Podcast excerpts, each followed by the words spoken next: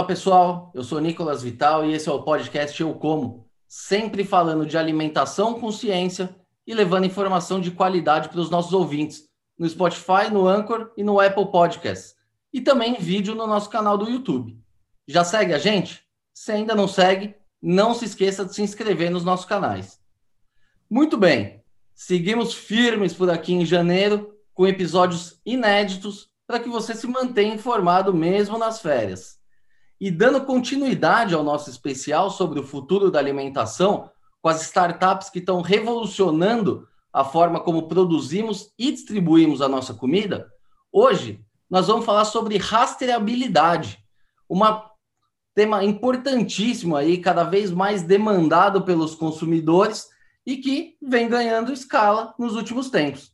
E para falar sobre isso, nós vamos conversar hoje com Vasco Pique, da SafeTrace, uma startup especializada na rastreabilidade de alimentos que integra informações de todos os elos da cadeia produtiva, da fazenda até o consumidor final. Vasco, muito obrigado por aceitar o nosso convite. É uma honra ter você com a gente aqui hoje. Eu que agradeço, Nicolas. É uma honra poder compartilhar um pouco de informação sobre esse tema que está na vida de todo mundo, está no cotidiano de todo mundo, e o nosso papel é justamente fazer esse link entre o campo e o consumidor, para que ele tenha toda a informação disponível sobre o alimento que ele está consumindo. Muito legal, Vasco. Então, começando a nossa conversa aqui do início, você já, já deu a dica aí, né? Isso é uma... A rastreabilidade está cada dia mais na vida das pessoas. As pessoas querem saber de onde vem a comida, se a comida foi produzida em um local é, legal, se teve algum tipo de, de problema durante a produção, quando foi produzida essa comida. Como é que surgiu a ideia de se montar uma startup para cuidar justamente da rastreabilidade? E por que demorou tanto para a gente começar a implementar isso? É, o assunto da rastreabilidade em alimentos, ele começou a ganhar maior escala é, a partir daqueles problemas do mal da vaca louca na Europa, que foi mais ou menos em noventa e sete, noventa e seis, e a partir daí começaram a surgir as primeiras regulamentações internacionais. Então, É, tem um tempo de, de difusão dessa informação, tem um tempo de preparação dos diferentes mercados, é, e o, o assunto, neste momento, ele está muito impulsionado. A gente tem visto uma transformação muito grande no consumidor. Ele quer ter a certeza de que aquele produto que ele está consumindo tem é, total compliance do ponto de vista social, que não está envolvido em absolutamente nada relacionado a trabalho escravo, trabalho legal, esse tipo de coisa, e ele também está muito preocupado que seja um alimento saudável e que não tenha agredido o meio ambiente. Então, é, todas essas tendências, elas levam à necessidade de transparência das cadeias produtivas, e isso leva à necessidade da adoção de diferentes ferramentas para contar essa história, para que a gente consiga montar esse quebra-cabeça, mesmo em cadeias bastante complexas, onde você não tem uma ligação direta entre o produtor e o consumidor, você tem vários elos pelos quais esse produto passa até chegar para o nosso consumo. É, talvez aí esteja o motivo da demora. É, como é uma organização de cadeia produtiva, então isso toma um determinado tempo, você precisa de vários alinhamentos, mas a boa notícia é que tanto aqui no Brasil como internacionalmente, o movimento tem sido muito de criar convergências, de criar caminhos coletivos, É, aproveitando toda essa experiência da internet, a experiência aí da própria indústria quatro ponto zero levada para o agronegócio, como meio de conectar essas informações e entregar é, melhor gestão de cadeia, maior sustentabilidade e mais valores para os consumidores. Então, Vasco, mas essa não é uma tarefa fácil, né? O Brasil tem mais de cinco milhões de propriedades rurais aí, é, é humanamente impossível você conseguir cobrir tudo isso. Mas a gente vê um movimento positivo aí, que é o varejo liderando isso, né? Porque o varejo, no fim das contas, é quem está ali no dia a dia com o consumidor, ele é o primeiro a ouvir essa demanda. Como é que como é que está essa questão da demanda do varejo, né? Principalmente das grandes varejistas, e como fazer esse contato com o restante da cadeia? É, esse ponto que você coloca é fundamental, Nicolas. O, os grandes varejistas, eles têm um papel muito importante. A gente é, tem aí os três maiores grupos varejistas. Hoje a gente tem um com capital nacional, que é o Grupo Big, que era o antigo Walmart, mas ele até agora há pouco era uma empresa americana, ainda tem participação do Walmart, então ele captou também essa demanda internacionalmente vindo para o Brasil. E a gente tem o G P A e o Carrefour, que hoje são grupos franceses. Então, eles também têm... A gente está vendo todo o movimento na Europa sobre garantia de origem, sobre os aspectos sociais e ambientais. Então, vem uma pressão realmente internacional sobre esses grandes varejistas. E eles têm uma capacidade muito grande de não só ditar a altura da régua, quais são os requisitos, uma vez que eles estão ali recebendo essa pressão tanto do consumidor nacional quanto do consumidor internacional, mas também de esticar essa régua para um número grande de fornecedores. Então, eles conseguem formular. Hoje você tem disponível no site do Carrefour, no site do Pão de Açúcar, no site do Grupo Big, as suas políticas de origem sustentável é, de alimentos. É, elas nascem muito focadas em carne bovina, porque é um produto que talvez está mais na vitrine, né? Mas que a gente já está tendo essas práticas estendidas também para os outros produtos é, das cadeias. A gente já está vendo aí compromissos em relação a bem-estar animal, compromissos também assumidos em relação a monitoramento de resíduos. É, então, é, eles são, com certeza, um game changer. Eles estão aí ajudando a mudar esse mercado. E isso está acontecendo tanto com os varejistas nacionais, quanto também com os grandes varejistas internacionais que compram produtos com origem no Brasil. A gente hoje atende, por exemplo, o Walmart dos Estados Unidos em tudo que ele compra para a China e para o Chile, é, para que também tenha essa garantia.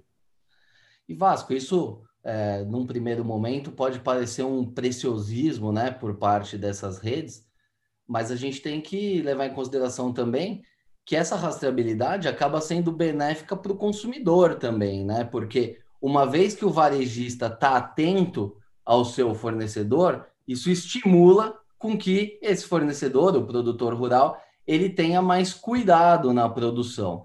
É possível notar uma melhoria na qualidade Do, do, enfim, do, do, do material fornecido, né? Dos, dos alimentos fornecidos, desde que a adoção dessa rastreabilidade é adotada pelas redes?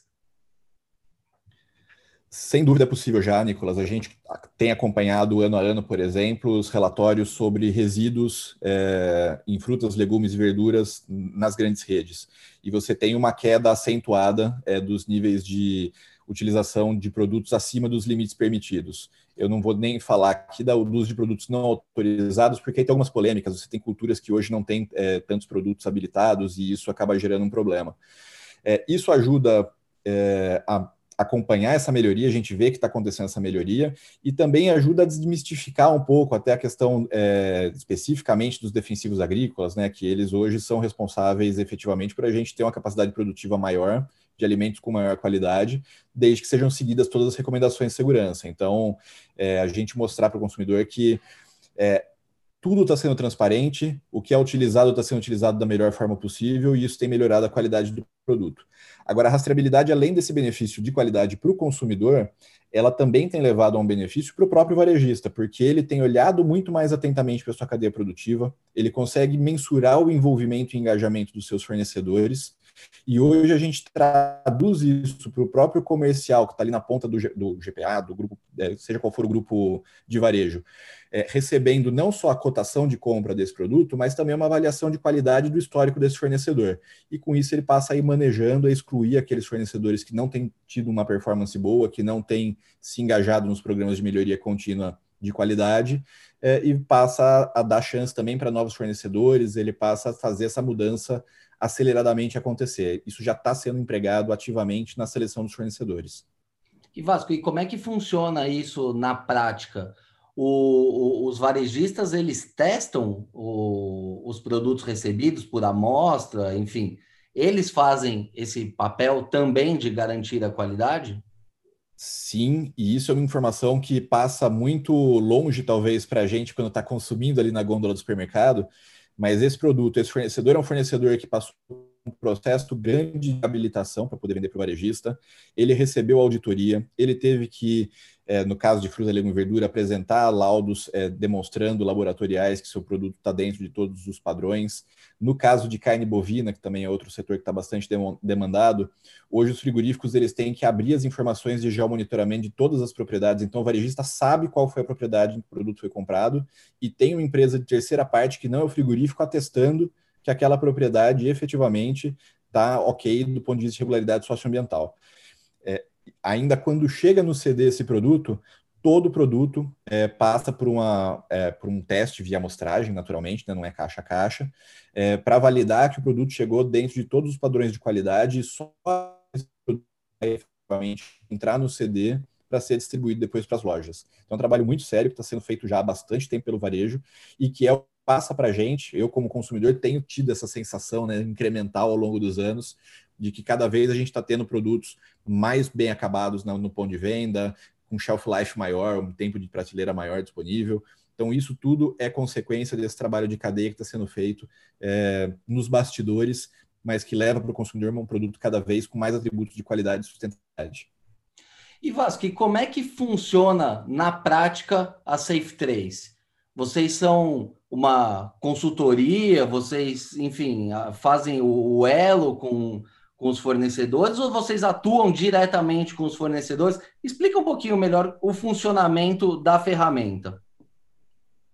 Perfeito. Bom, a nossa ferramenta de trabalho, na verdade, ela é uma plataforma de informações. Então, essa plataforma, ela recebe dados desde a primeira avaliação do local daquela propriedade, dizendo que ela está ok do ponto de vista socioambiental, todas as análises que são feitas laboratoriais, análises de qualidade do produto, informações sobre as auditorias. A gente auxilia o produtor é, em como ele deve identificar o seu produto para atender os padrões de legislação. Como a gente atende uma diversidade muito grande de produtos, tanto para o mercado nacional quanto internacional, a gente também parte desde apoiar, dizer, olha, esse produto você pode identificar com uma etiqueta de papel com código de barras no padrão G S um cento e vinte e oito, para que ele traga toda a informação necessária, ou no caso de uma exportação de sacas de café, que a gente também tem envolvimento, é, que eu vou ter um sensor ali de temperatura e umidade acompanhando esse produto daqui até o Japão, para garantir que a qualidade lá que vai chegar é a mesma que saiu daqui. Então, a gente auxilia também todo esse processo de como identificar o produto e monitorar. É, e a partir da entrada de dados por diferentes ferramentas, não precisa ser só a ferramenta da SafeTrace, porque, obviamente, a gente não tem a melhor ferramenta para coletar dados sobre a produção de alface e de boi. É, a gente coleta dados de diferentes fontes de informação, reúne todo esse histórico na ferramenta de rastreabilidade. Então, a rastreabilidade, no fundo, é criar uma cadeia, uma sequência de registros que vão desde ali do, do princípio do, do alimento, desde o nascimento do animal ou desde o plantio daquela determinada cultura, colecionar todos esses registros até que a gente tenha o ponto final, que é o ponto de venda com o consumidor. E às vezes a gente vai até além, porque os produtos que têm um Q R Code hoje, o consumidor, ao fazer a leitura, ele ainda pode dar feedback de qualidade, e esse feedback ele volta para o varejista, é, para o processador ou frigorífico que vendeu aquele produto, e até para o produtor, se ele tiver cadastrado ativamente na plataforma, inserindo os dados diretamente na plataforma. Então, é também um meio de comunicação é, com os diferentes elos. A partir desses dados, o que a gente faz é gerar é, insights para logística, para logística reversa, gerar os K P Is para cada tipo de cultura, com os dados mais relevantes para cada tipo de cadeia produtiva, e preparar essas informações para efetivamente estimular esses programas de seleção de fornecedores baseados em critérios de qualidade e sustentabilidade e mesmo de premiação para produtores que consigam fazer isso com excelência e dessa forma sejam valorizados pelos varejistas que estão fazendo essa aquisição desse produto. Então o papel da SafeTrace no fundo é organizar todas essas tecnologias e processos, associar isso ao local de produção e ao produto, trazendo transparência para o consumidor eh, e melhorias de gestão para a cadeia. E Vasco, eu imagino que conseguir dados das grandes varejistas e até dos, dos principais distribuidores seja relativamente fácil, porque são empresas mais bem estruturadas, bem administradas. Agora, quando você desce lá na ponta, no agricultor, a coisa fica mais complicada. Como é que vocês fazem, na prática, essa coleta dos dados? É o supermercado que fala, ó, esse cara aqui é meu distribuidor, aí você vai lá no distribuidor... Aí você fala, distribuidor, de quem que você está comprando? Aí você tem que dar um...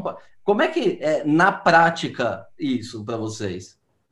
Exatamente assim, Nicolas. Porque o que acontece é o seguinte, a estratégia da SafeTrace, desde o início, que foi o que diferenciou ela no mercado e por que a gente atua hoje com todos os grandes varejistas, é que em vez de ir no granel ali do produtor, produtor por produtor, porta em porta, a gente foi em quem é o grande demandante, que tem força na cadeia, para ajudar na adoção da ferramenta para trás na cadeia. Então, agora, só força não adianta, é, só demanda não adianta. Ele tem que criar condições, a gente tem que conseguir criar ferramentas para que esse produtor, de uma maneira simples, intuitiva, consiga fazer essa coleta de dados. Então, a gente se depara muitas vezes com segmentos de mercado que não são atendidos. Vou dar um exemplo aqui. Produtor de bezerros. Todo mundo fala ali do grande produtor que vende para o grande frigorífico, mas tem toda uma cadeia de produção para trás, e geralmente a cria, ela está alijada desse processo, e é o pequeno produtor, é o assentado. É, então, você precisa criar esses mecanismos para que essa informação chegue até ele, e isso vem através da demanda de quem está comprando o bezerro dele, mas também você precisa criar as ferramentas para que ele colete esse dado. Então, tudo tem que ser muito intuitivo, ele, a gente precisa ter acesso a dados públicos, a dados privados, a gente monta todo esse quebra-cabeça para que a gente precise do menor, da menor entrada de dados possível desse produtor que tem pouca capacidade de conexão, pouca é, capacidade de compartilhar essa informação. Às vezes ele não tem conectividade nenhuma, o que ele faz é criar o caderninho dele de campo, esse caderninho para frente na cadeia, chega num, num, numa fazenda mais estruturada e a partir daí essa fazenda alimenta, por exemplo, a plataforma. A gente tem aplicativo para o celular, a gente tem aplicativo web para quem tem acesso à conexão celular web. A gente tem conexão com a base de dados, por exemplo, do governo do estado do Pará, que é quem compartilha com a gente a informação é, das propriedades, quantas vacas ela tem, quantos bezerros nasceram, para que fazenda elas venderam. Então, é através dessas informações que a gente vai montando esse quebra-cabeça. Eventualmente, eu não preciso de uma entrada de dados do produtor, mas eu preciso ter fontes confiáveis dessa informação e que possam ser auditadas a qualquer momento. E aí entra o apoio da tecnologia. Então, hoje a SafeTrace ela se apoia bastante. A gente tem um parceiro muito importante que é o C P Q D, um parceiro de tecnologia, para a tecnologia blockchain, que é o futuro para que a gente consiga é, trazer toda essa informação com toda a credibilidade, que para a gente já é o presente. A gente tem atuado em blockchain é, já desde dois mil e dezoito.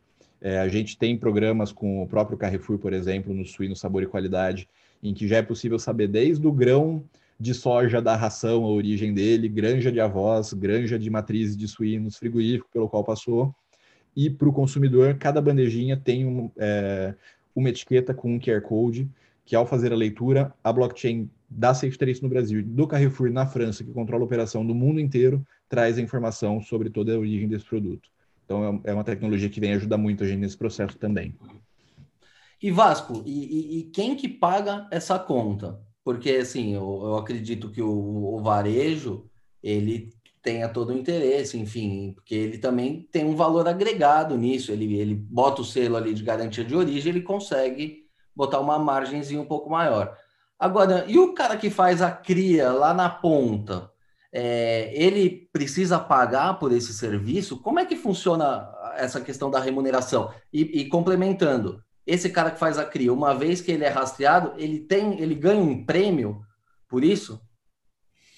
Bom, então tem aí várias perguntas. Vamos, deixa eu tentar sintetizar. É, quem paga a conta é o consumidor, ponto. É, se ele não estivesse pagando a conta, a cadeia não estaria se organizando para fazer. Quem vai assinar o cheque, ou o Pix, ou a T E D, É, varia. Então, a gente tem situações em que o próprio varejista, ele se encarrega, como ele já está mais ajusante na cadeia, né? Então, ele acaba sendo quem, quem se encarrega é, de fazer a, o pagamento da rastreabilidade. A gente tem estratégias, muitas vezes, de concentrar isso no processador, porque, no fundo, ele é quem compra de muitos produtores e vende para vários varejistas. Então, em alguns dos casos, ele acaba sendo responsável por arcar com o custo da rastreabilidade. Mas é bastante consenso no mercado que o produtor, que no fundo é quem está trabalhando para entregar a informação, é quem está operando ali a ferramenta, ele não paga. É, na verdade, ele acaba, é uma maneira, inclusive, de estimulá-lo a participar. E também é muito importante ser um caminho sempre de mão dupla da informação. Então, se o produtor ele está entrando ali com os seus processos produtivos, que a gente devolva para ele a avaliação de qualidade do produto dele, devolva para ele um feedback de qualidade. Então, isso é, não é uma forma de premiação em dinheiro, mas é uma forma de premia... também de remuneração do produtor com informação, né? Informação hoje é uma moeda de troca muito importante, é, mas também tem, sim, casos em que a rastreabilidade gera remuneração, preço, prêmio para o produtor. É, aí vai de categoria de produto, é uma lei de oferta e demanda, né? Se você quer comprar o produto rastreado, você precisa, você tem uma oferta restrita, você vai ter que pagar prêmio para poder receber a sua oferta. E essa rastreabilidade, ela acaba funcionando também como um divisor de águas aí, né? Porque o bom produtor, ele vai ter todo o interesse em ser rastreado, em receber esse feedback. Agora, o cara que faz mais ou menos, ele não é muito interessado nisso, né? Principalmente em ser fiscalizado, coisa que até pouco tempo atrás ele não era. Então, acho que isso tem contribuído mesmo para a melhoria, né? E, e realmente para o varejista saber com quem que ele pode contar ou não, né? Vocês têm tido problema, assim, claro que não vocês, mas tem, dá para se identificar esse problema assim, de produtores que não seguem muito bem a risca e que estão descontentes com esse novo momento? Não só produtores, fornecedores em geral, às vezes eles já estão mais acima na cadeia, mas eles não estão neste momento ainda de conseguir organizar a sua cadeia de fornecimento. E muitas vezes eles acabam sendo bloqueados pelos varejistas nesse sentido. O que gera um outro problema. Não adianta só bloquear. Então, uma vez que você faz o bloqueio, você tem, seja em qualquer ponto da cadeia, você tem que criar mecanismos e ferramentas para a reinserção é, dessas empresas. Então, é, senão você acaba estimulando um mercado paralelo de produtos de baixa qualidade e você gera uma concorrência desleal porque outros grupos varejistas ou outros frigoríficos ou outros processadores que não estejam preocupados com isso É, vão acabar absorvendo esse produto que não vai estragar lá no campo, ou morrer de velho no campo. Então, é, é muito importante ter esse equilíbrio também. Você tem que, ao mesmo tempo, criar as barreiras para que esses maus é, produtores, ou aqueles que não estão ainda tão engajados com o consumidor, com essas preocupações da rastreabilidade, é, eles melhorem ao longo do tempo e não sejam apenas simplesmente excluídos. Porque quando você exclui, você também perde capacidade de trabalhar na melhoria e no apoio desse produtor. É muito importante ter esse equilíbrio. E Vasco, você citou aí algumas vezes a questão do Q R Code, né? E é uma coisa nova que a gente tem visto aí no supermercado. Você chega lá, tem uma maçã que tem um Q R Code. É, como é que funciona isso? Quando você clica ali no, no Q R Code, pra, você consegue identificar o quê? Desde a da origem, você consegue saber onde essa maçã foi produzida, por exemplo? É, vai variar entre as diferentes ferramentas que fazem esse trabalho. Hoje a gente tem é, algumas ferramentas no mercado, é, mas o objetivo é sempre esse, é que a gente consiga transmitir através do Q R Code. O Q R Code ele é um meio, né? Porque assim como a gente está tendo na televisão hoje, durante um programa, o Q R Code ali como auxiliar para engajar o, o, o público, é a mesma coisa com o consumidor. Ele é um meio de comunicação daquela maçã, daquela... A gente foi o primeiro maluco a fazer no Brasil, e eu não sei se em outros lugares também não, de colocar um Q R Code em um limão. Cada limãozinho vir com... Em vez de colocar aquela etiquetinha com o código do produto só, colocava o código do produto e o, e o Q R Code ali. E deu uma resposta fantástica, porque gera curiosidade, inclusive, do consumidor, né? E gera também uma sensação de, olha, este limão aqui foi extremamente trabalhado a ponto dele ter a garantia limão a limão de qual é a origem que está aqui vinculado ao produto. Então, é... O objetivo é sempre esse, é passar credibilidade para o consumidor e para os diferentes públicos. Então, quando eu estou trabalhando no mercado de café, para sair um pouco do, do eixo aqui, o consumidor de café ele está preocupado. Qual foi a altitude em que foi produzido esse café? É, qual é a qualidade desse café?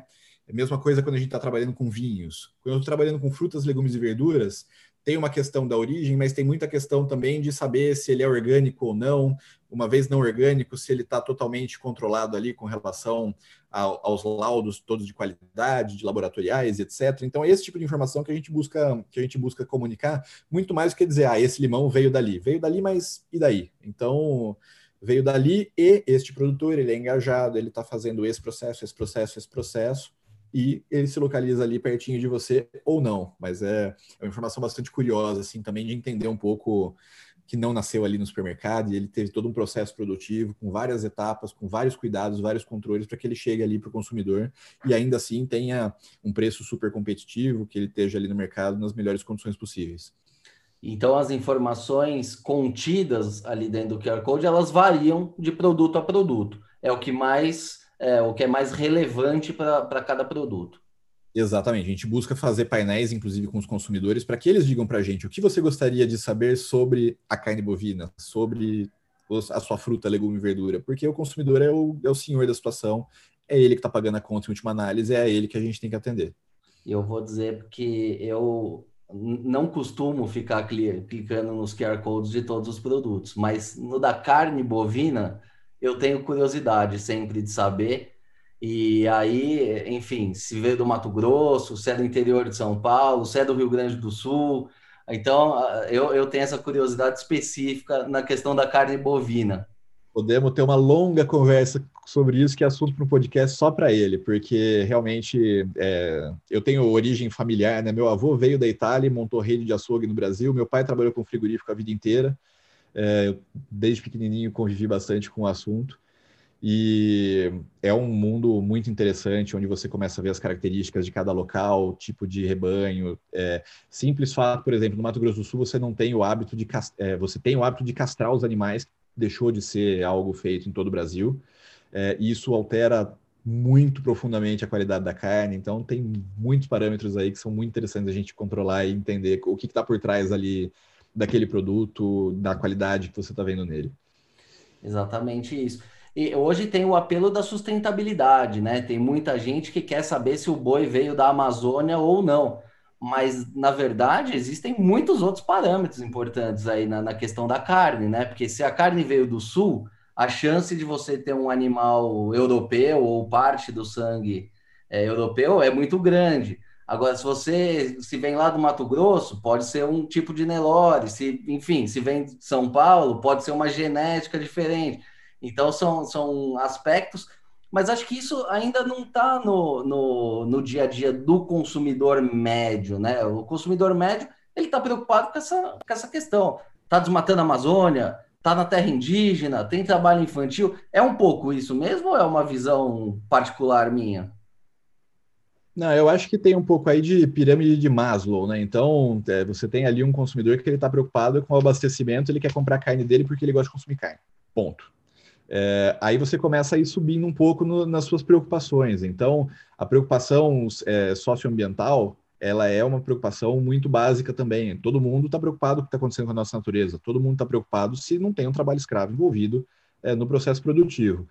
Quando você passa disso, que deveria ser o mínimo do mínimo, aí você começa a poder ir para esse caminho de querer entender os diferenciais. E no Brasil, a gente tem ilhas de excelência em todas as regiões. Então, você tem... mais ou menos como falar que, é, como você estava colocando, é no Sul, é, ou no Mato Grosso, ou em outros lugares, é, você começa a sentir a diferença realmente da qualidade, seja pela raça, seja pela maneira como é produzido, precocidade dos animais, genética. É, então, você, você já tem um consumidor que ele já está ficando mais atento a isso. Você começa a ver uma proliferação de marcas, então você vê... É, carne do pastiçal, é, você vê carne é, Rainforest Alliance, você começa a ver uma série de certificações, sejam de qualidade, sejam de características socioambientais, aparecendo para o consumidor. Ainda é tímido, é, mas com certeza esse consumidor está aumentando muito, a gente, principalmente São Paulo acaba sendo o primeiro mundo em muitas coisas e ele se alinha ao primeiro mundo para muitas coisas, então ele já tem um público muito cativo dessa carne de qualidade e já tem empresas bastante focadas nesse mercado, dando muito certo. E Vasco, é, vocês conseguem mapear quem é que clica ali no Q R Code para saber de onde vem essa comida? A quem interessa hoje a rastreabilidade? É, a gente consegue mapear. É bem interessante que isso vai mudando ao longo do tempo. A SafeTrace ela já faz isso desde com grandes varejistas, desde dois mil e nove. Então, a gente acompanhou desde o tempo que a gente tinha um totem na loja, porque ninguém tinha smartphone, até o começo do uso do Q R Code é, como meio de propagação dessa informação e que ninguém tinha smartphone ainda. Então, era um negócio muito restrito. No começo, a gente tinha um público masculino de trinta a trinta e cinco anos, mais no segmento A, que era o consumidor que ia lá e buscava essa informação. Foi muito interessante ver isso baixando de idade primeiro. Então, é, hoje a gente tem um público forte aí fazendo as consultas entre os quinze até os quarenta e cinco anos, mas essa essa primeira parte da curva aí, o público de quinze a vinte e cinco anos está se mostrando muito engajado, está muito preocupado com, é, em ter mais informação sobre o produto, principalmente carne bovina, produtos mais relacionados ao desmatamento. É, aí você tem um vale e você tem um público hoje é, de sessenta e cinco mais aí, que ele vai de sessenta e cinco até setenta e cinco, às vezes até oitenta, também que a curva sobe. É o pessoal que é, talvez esteja... É, agora se conectando mais a essa tecnologia também, esteja tendo mais acesso e que tenha curiosidade, talvez tenha um pouco mais também de, de tempo disponível, se já for um aposentado, que hoje está cada vez mais difícil, mas é, de, de conseguir ter essa informação e de tá querer, querer consumir essa informação. Principalmente nas linhas de mais valor agregado. A gente vê que as linhas de mais valor agregado elas têm uma consulta muito maior. E o, é interessante também ver é, o parâmetro de recorrência da consulta, que eu acho que ele também traz uma informação importante para a gente. É, nos produtos de marcas próprias, você tem um índice de novas consultas maior e de pouca recorrência, porque justamente aquele consumidor pega confiança na marca. Então ele não precisa entrar toda hora para saber qual que é a origem, qual que é...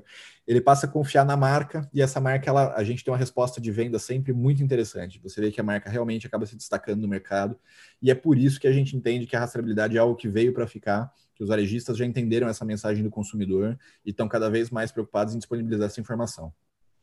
E vocês têm feedback dos consumidores também? Às vezes o cara pode ter consultado, aí ele confia, compra o produto e depois ele volta e fala, pô, esse, esse produto é uma porcaria e tal, merece atenção. Existe isso também?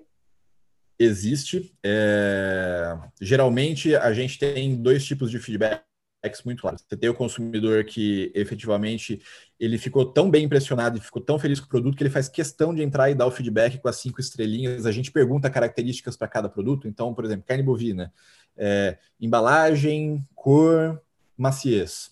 Ele vai lá e, e entra com, a, com, com as notas de zero a cinco estrelinhas ali para os três parâmetros. Agora, você tem também o caso do consumidor que, por algum motivo, ele teve uma má experiência. É, às vezes comprou o produto já com algum problema de validade ou com algum problema de embalagem que acabou é, prejudicando a qualidade do produto. Então esse consumidor também ele volta e ele acaba muitas vezes procurando a SafeTrace como meio de, de comunicação do que procurando o varejista, o saque do varejista. Ele entra em contato com a gente diretamente, aí a gente orienta ele e faz todo o processo é, junto com o varejista também, dando um apoio, porque a gente é um elo de confiança entre ele e o varejista. A gente se entende nesse papel também de ajudá-lo em toda a experiência que ele está tendo em consumir um produto que passou pelo nosso processo. E aí, no caso desse feedback negativo, qual é o, o, o procedimento padrão do varejista? Ele entra em contato com o fornecedor para entender o que, que aconteceu e tentar corrigir o erro? É, você tem... É... uma dispersão de casos é importante. Então, pode ser desde um problema que aconteceu na manipulação do produto, esse produto transportado muitas vezes pode ter prejudicado o vácuo da embalagem e isso gerar um processo aí, desencadear todo um processo de perda de qualidade do produto. Mas você pode ter outro tipo de coisa. Vou dar um exemplo qualquer aqui, tá? É, o produto foi com pelo de animal junto. Algo raro de acontecer? Raro de acontecer. Acontece? Acontece. É, então, você tem diferentes feedbacks, diferentes... A carne estava com um pH muito alto, então ela estava com alteração de sabor, estava com alteração de odor. Tudo isso pode acontecer. É, e aí, para cada caso, ou é uma correção de procedimento interna ali no varejista, cuidados de transporte, esse tipo de coisa. Outros casos, isso volta efetivamente lá para o frigorífico, é, ou para o processador, se for uma fruta, um legume. É, para que ele possa tomar as medidas preventivas ou corretivas. E tudo isso é acompanhado, tem plano de ação, o varejista efetivamente ele cobra uma solução é, e o engajamento do seu fornecedor é mais uma vez é, um meio pelo qual a gente pode ficar bastante tranquilo como consumidor, que é um processo hoje para a gente bastante transparente, né? A gente acaba não enxergando ele, mas que ele acontece, ele é muito sério. O Vasco, e falando um pouquinho da SafeTrace, como que surgiu a ideia de, de criar essa empresa? Quando que ela foi criada? E como é que tem sido aí essa caminhada de vocês? Bom, a SafeTrace, eu contei um pouquinho do histórico familiar, né? É, eu tenho essa, essa, esse caminho aí com, com carne bovina é, desde de família. E quando o Brasil estava prestes a, a iniciar os trabalhos do CISBOV, que é o Sistema Brasileiro de Rastreabilidade, que infelizmente ele só é focado para os produtos exportados, para a União Europeia especificamente, é, surgiu a oportunidade do meu pai, que é do setor, ser sócio de uma certificadora CISBOV, que é a empresa que faz o elo entre o produtor e o Ministério da Agricultura para é, fazer essa interação de informações. Os brincos com o número tal, tal, tal, estão na fazenda tal, foram vendidos para outra fazenda. E, nesse momento, eu estava fazendo engenharia elétrica, eu sou, formado, sou engenheiro eletricista, formado pela Universidade Federal de Itajubá, mas numa ênfase de informática industrial. Como tinha muita tecnologia, meu pai falou, olha, eu entendo da parte toda do frigorífico e do boi, mas eu preciso de alguém de tecnologia para ver como é que vai funcionar, se funciona e se é um negócio para a família. E eu acabei estragando a reunião com três perguntas. É, a primeira era... Se eu estivesse lá na Europa comprando uma bandeja de carne, eu saberia que não veio de uma fazenda no Brasil com qualquer tipo de problema socioambiental ou, de, ou sanitário. E aí disseram que não. Aí eu perguntei por que não. Disseram que era pelo frigorífico ser uma linha de desmontagem, que era difícil acompanhar essa rastreabilidade do produto, diferentemente de uma montadora de veículo, por exemplo. E a terceira pergunta fatal foi, então, para que serve? E a resposta foi o que fez meu pai não virar sócio da empresa, que era serve para exportar carne para a Europa, até a Europa saber que não serve para fazer bloqueio e recall de produto em caso de problema sanitário. E aí, vida que segue, é, ou eu acabei fazendo uma matéria de é, meio pesquisa, tema livre sobre informática industrial. Eu precisava de um problema para resolver, lembrei dessa questão da rastreabilidade na indústria, que era colocada como um desafio, eu já tinha uma vivência de indústria, e mapeando os processos e utilizando a tecnologia de R F I D, que é essa mesma tecnologia do sem parar e do pedágio, a gente viu que a gente conseguiu uma resposta muito boa de manter a cadeia de rastreabilidade dentro do frigorífico. Patenteamos essa tecnologia é, e, a partir daí, começou toda a estruturação da empresa, ainda no modelo de negócio que era muito vender um software para um software e um hardware para o frigorífico, mas que a gente acabou tendo um aporte de capital e, principalmente antes disso, um aporte de toda é, o viés de negócios de um grande fundo de investimentos. E, a partir daí, a gente, então, entrou nesse caminho de é, efetivamente ser uma plataforma de informação, como levar essa informação é, até o consumidor. Começamos em dois mil e nove num grupo de supermercados em Belo Horizonte chamado Verde Mar, que era mais segmentado classe A e B, então já era um público que já estava mais ávido por essa informação.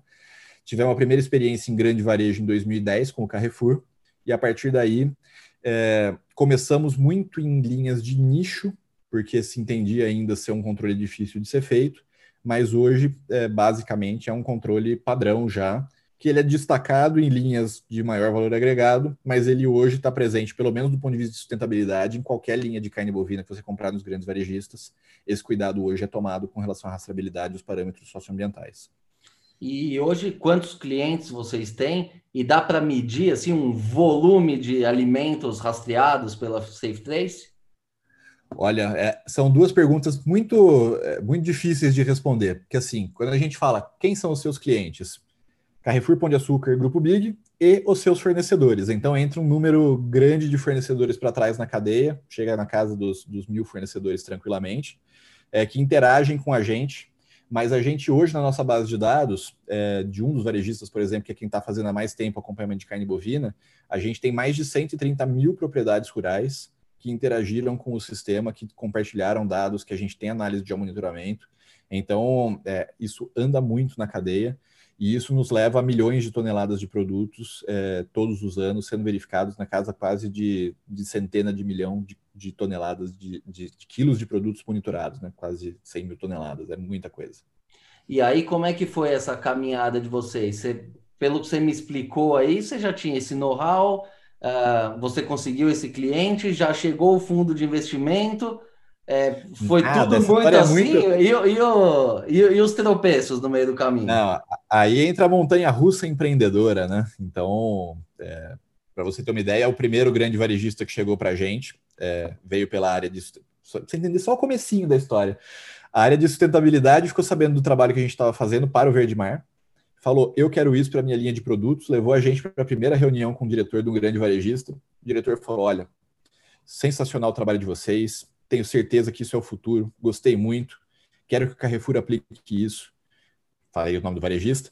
Mas enquanto eu for diretor, isso não vai acontecer, porque eu respondo aqui por volume de produto que eu compro, por preço, e isso vai me restringir acesso aos meus fornecedores. É, duas semanas depois ele foi demitido. E aí o Carrefour foi o primeiro varejista que começou com isso. Mas o primeiro choque, assim, foi, foi bastante importante. É, esse caminho ele é todo com muitas idas e vindas, porque você pode imaginar que sustentar uma estrutura tecnológica para fazer isso com volumes de nicho é algo muito difícil. Então, por isso que foi muito importante ter um investidor começando com a gente para que pudesse suportar essa curva de aprendizado, tanto, tanto nossa quanto do mercado, do que é a nossa proposta de valor. E eu posso dizer que É, a gente, em dois mil e dezesseis, a gente acabou, então, uma história longa, desde dois mil e oito, né, começando com a empresa, mas em dois mil e dezesseis foi onde a gente sentiu esse amadurecimento forte do mercado, o Brasil passou a ter uma legislação de rastreabilidade também, e a partir daí a gente vê esse engajamento muito grande do varejo, da indústria, é, em melhoria. É um processo difícil, envolve engajamento de fornecedores, ele é um processo... É, que muitas vezes ele não consegue ser implementado na velocidade que se gostaria, não é só... Esta... O, o, é, o varejista, muitas vezes, ele pensa, ah, eu vou chamar o meu fornecedor aqui, na semana que vem ele implementou. É uma canseira que o fornecedor dá nele, porque o fornecedor sabe que ele tem pecados internos, que ele tem coisas a corrigir, mas é um caminho de melhoria contínua. Então, a gente tem essa montanha-russa de dificuldades é, ao longo do tempo, da adoção da tecnologia, melhorar as tecnologias utilizadas, porque tecnologia é algo que vence muito rápido, né? Então, a gente tem que estar sempre na próxima tecnologia, já com ela preparada. Hoje, a gente está trabalhando com blockchain, com inteligência artificial, com IoT, tudo que é sigla nova de coisas relacionadas à gestão de cadeia. A gente está ali na crista da onda, mostrando que o Brasil está de pé, em pé de igualdade de tecnologia com qualquer outro país do mundo, e é isso que está gerando, inclusive, a demanda por mercados internacionais pelo nosso produto, é, seja para integrar informações de sustentabilidade, seja para interagir com o software do trator que está fazendo o plantio de soja, para que a gente tenha informação de todas as operações e consiga tra- levar essa transparência para programas de descarbonização, como é o próprio RenovaBio, que é talvez o próximo assunto importante na sustentabilidade, que é como é que a gente está tratando o carbono, como é que a gente está é, estimulando os produtores, é, inclusive, sinceramente, na preservação do meio ambiente. Então, é um aprendizado constante, é um caminho de vários é, momentos de dificuldades, de desafios tecnológicos, desafios econômicos, desafios de todos os tipos, mas é, que tem sido muito prazeroso fazer parte dessa jornada e ver que isso efetivamente está chegando para o consumidor, o consumidor valoriza, e que esse caminho é um caminho sem volta agora, que a gente só tem a crescer daqui para frente. E aí, como consequência disso, vocês têm um mercado gigantesco aí pela frente, né? Porque você já tem aí as três grandes redes no Brasil, mas eu imagino que tenham outros milhares de, de redes menores aí espalhadas pelo Brasil, e você citou também, fora do Brasil. E cada vez mais a demanda do consumidor, né? Porque esse pessoal não faz nada porque é bonzinho, faz porque existe um mercado, existe uma demanda. Então, é, já é, interesse é, entrando nessa reta aí, não, não tem volta mais, né? Como você mesmo disse. É, interesses comerciais muito importantes. Então, a gente tem aí toda a negociação Brasil-União... É, Brasil, não só Brasil, mas Mercosul-União Europeia, né? Que está com toda a questão de sustentabilidade na Amazônia está sendo colocada em prova. É, e a solução é isso, é que a gente precisa efetivar as ferramentas de rastreabilidade, a gente precisa efetivar esses controles é, e dar transparência disso, tanto para o consumidor nacional, como também para o consumidor fora do Brasil, superar essa barreira não tarifária é, para que a gente faça a venda do nosso produto nos melhores mercados. É, ontem mesmo eu participei de um seminário do Ministério da Agricultura é, falando sobre, sobre esse assunto. É, é algo que o Brasil está atento, o Brasil está tomando as medidas necessárias, às vezes devagar. É, a gente tem uma sinalização um pouco dúbia da parte ambiental é, por parte do governo federal, né? Então isso muitas vezes acaba atrapalhando um pouco, é, por um lado, mas por outro tem ajudado porque está fazendo com que as empresas entendam que se elas não tomarem a frente nesse, pro, nesse problema, que é um problema privado também, É, fica muito difícil das coisas acontecerem. Então, cada um tem que tomar a sua parcela de responsabilidade, a gente como consumidor, as empresas dentro do seu papel e o governo dentro do seu papel, para que a gente consiga efetivamente é, ter cadeias mais responsáveis, a gente consiga ter maior produtividade é, isso, e se manter o nosso agro mais competitivo. A gente hoje é símbolo de competitividade no agro e a gente tem que manter esse nosso papel de alimentar o mundo. Isso aí, Vasco, essa conversa aqui tá boa, renderia mais algumas horas aqui de conversa, mas nosso tempo, felizmente, está chegando ao fim. Queria te agradecer mais uma vez aí pela tua disponibilidade, pela aula aqui que você deu para a gente hoje, e estamos aqui abertos para sempre que tiver novidade aí, para que a gente volte a, a conversar. Foi um prazer, Nicolas, agradeço o espaço, agradeço esse contato com o seu público e do nosso lado também, estamos sempre à disposição a qualquer momento e orientamos a buscar sempre os produtos que tenham selo de rastreabilidade, seja um consumidor consciente é, de tudo aquilo que você está comendo. É isso aí. É uma coisa que sempre me perguntam, né? Ah, o que, que é mais seguro? É o orgânico ou é o convencional? Aí eu respondo, é o que tem garantia de origem, porque seja orgânico ou convencional, se tiver o selo ali, tem qualidade, porque alguém está fiscalizando. Responsabilizado, exatamente. É isso aí. Muito bem. Muito bem, pessoal. Então, essa edição do podcast Eu Como vai ficando por aqui.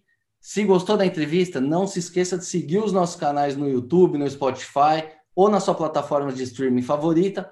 Aproveite e siga também no Facebook e no Instagram. Lembrando que esse podcast tem o patrocínio da Crop Life Brasil e volta com a sua programação normal na próxima sexta-feira. Por hoje é isso e até a próxima.